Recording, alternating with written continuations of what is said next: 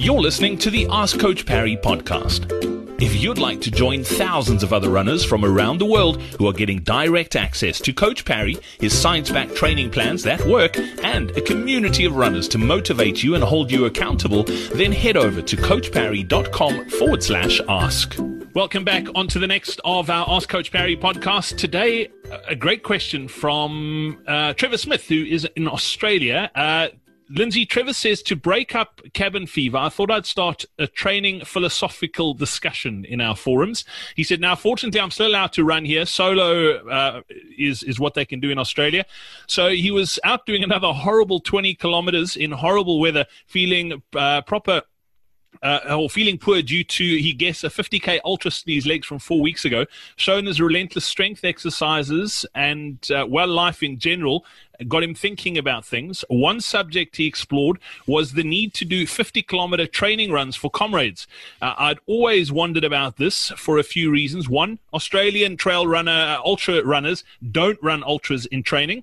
Uh, they he hasn't heard about that in other nationalities. He says, "Why would comrades be any different? What is it a South African thing?" After every 50 uh, plus k training run he's done, he's felt pretty poor. And to be frank, he suspect last year, for instance, it was all downhill afterwards. This uh, the split long runs on weekends though is a different story. Recovered from those, no problems. Uh, so, are these training ultras really necessary? Is it just from a mental side? Surely it's only novices who need to do them if that is the case. So it is. Um, it's a great debate, um, and it also highlights the difference between individuals and why, you know, no single training program is ever going to be a one size fits all, and there should be a little bit of um, differentiating depending on your own depending on your own personal experiences and how you respond to certain things, and it's why all the great runners, all the great coaches always talk about keeping a, a running diary um, because you need to learn from your, your own experiences as you go forward. So those long training runs are extremely damaging, especially if you're doing them faster than they should be done. That's that is a, a, very key element to this. And the second part of that is that we don't all respond equally well.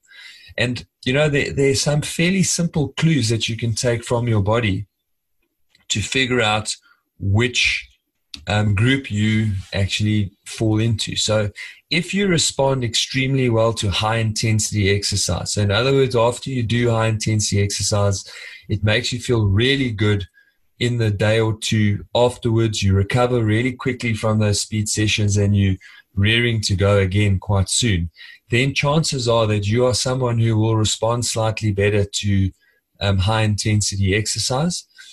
Um, and if you really take a hiding from high intensity exercise and it takes you days before you feel like you could face another session like that again and your body is really tired, then chances are you someone who responds to slightly higher volumes and, and lower intensity. So that's just a very basic rule of thumb on, on how to, to go about this.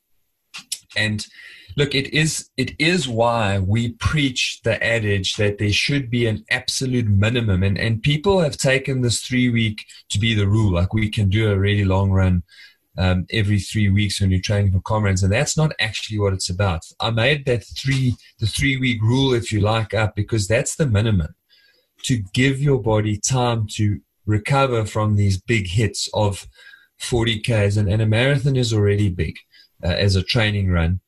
Most of the world, a marathon is like an unbelievable achievement in itself. And in South Africa, we try and bang those things out as a, a weekly training run. So from that point of view, I, I would agree with, with Trevor. We really need to space those runs out. And in Trevor's case specifically, it certainly sounds to me like his longest runs for comrades probably only need to be in the region of, of 40 to, to 45 kilometers. Or, as he pointed out, if he splits the 50 Ks over two days over the weekend, he responds quite well to that. So he might want to split those up over the weekends. But it's absolutely not necessary to be banging out 50K runs over and over again. Yeah, and, and Lindsay, I mean, you, you talk about people responding differently. I'm one of those guys too. I, I, mean, I'm definitely not built like a Kenyan. So the longer I go, the more it hurts. And, and I know Trevor personally as well. Trevor's not, I mean, he's not as big as I am, but he's also definitely not built like a Kenyan. So that might be part of the issue as well. And and like you say, we're all an experiment of one, and we've got to figure out what works for us. So uh, yeah, Trevor, I hope that helps. It was a great discussion, and it's still going in the forums. Uh, it was posted a few weeks ago, and I picked it up because it was still like trending at the top. Lots of people got lots to say about it. It's been a it's been a great discussion.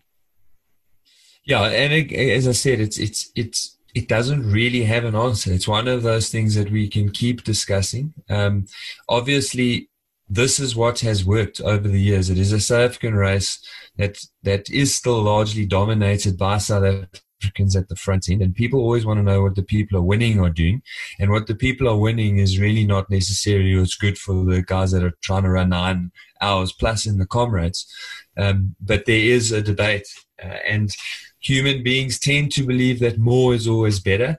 It's another thing that we've always tried to preach around these parts, and that is that that you know sometimes less is more. And of course, there is also the fact that we have a lot of other great races in South Africa that are 40 kilometers and longer, and they essentially get incorporated in as the as the part of the preparation. So it's this mix of history, um, available races, because let's face it, there are not a lot of countries with ultras as readily available as, as South Africa, um, and people being scared to try something different. That sort of mix is what keeps us essentially doing the same thing over and over again. And, and in that discussion, as I pointed out to to Trevor, is that my two best comrades is one was a down, one was a up, but they literally they, my finishing times are within 11 seconds of each other.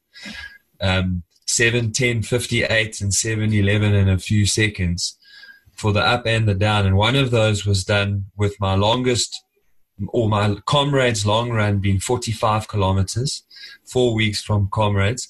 And the other one was done when I crushed out 50 Ks every weekend for three or four weekends in a row in my peak training. And I ended up running exactly the, the, the sime time. So it just goes to show you that consistency and training well will produce results and, and we shouldn't always get completely caught up in the detail of what we, we are doing. Hey, it's Brad here again. Thank you so much for listening to this episode of the Ask Coach Parry podcast. Before I go, if you're struggling to get faster, we've got something special for you. All you need to do is head over to this URL. It is coachparry.com forward slash PB. It's a free training plan that'll help you shave minutes off your marathon PB time. Go check it out. It's coachparry.com forward slash PB. And also, don't forget if you've got a question you need help with, or if you'd simply like to run as well as we know you can, then all you need to do is head over to coachparry.com forward slash ask.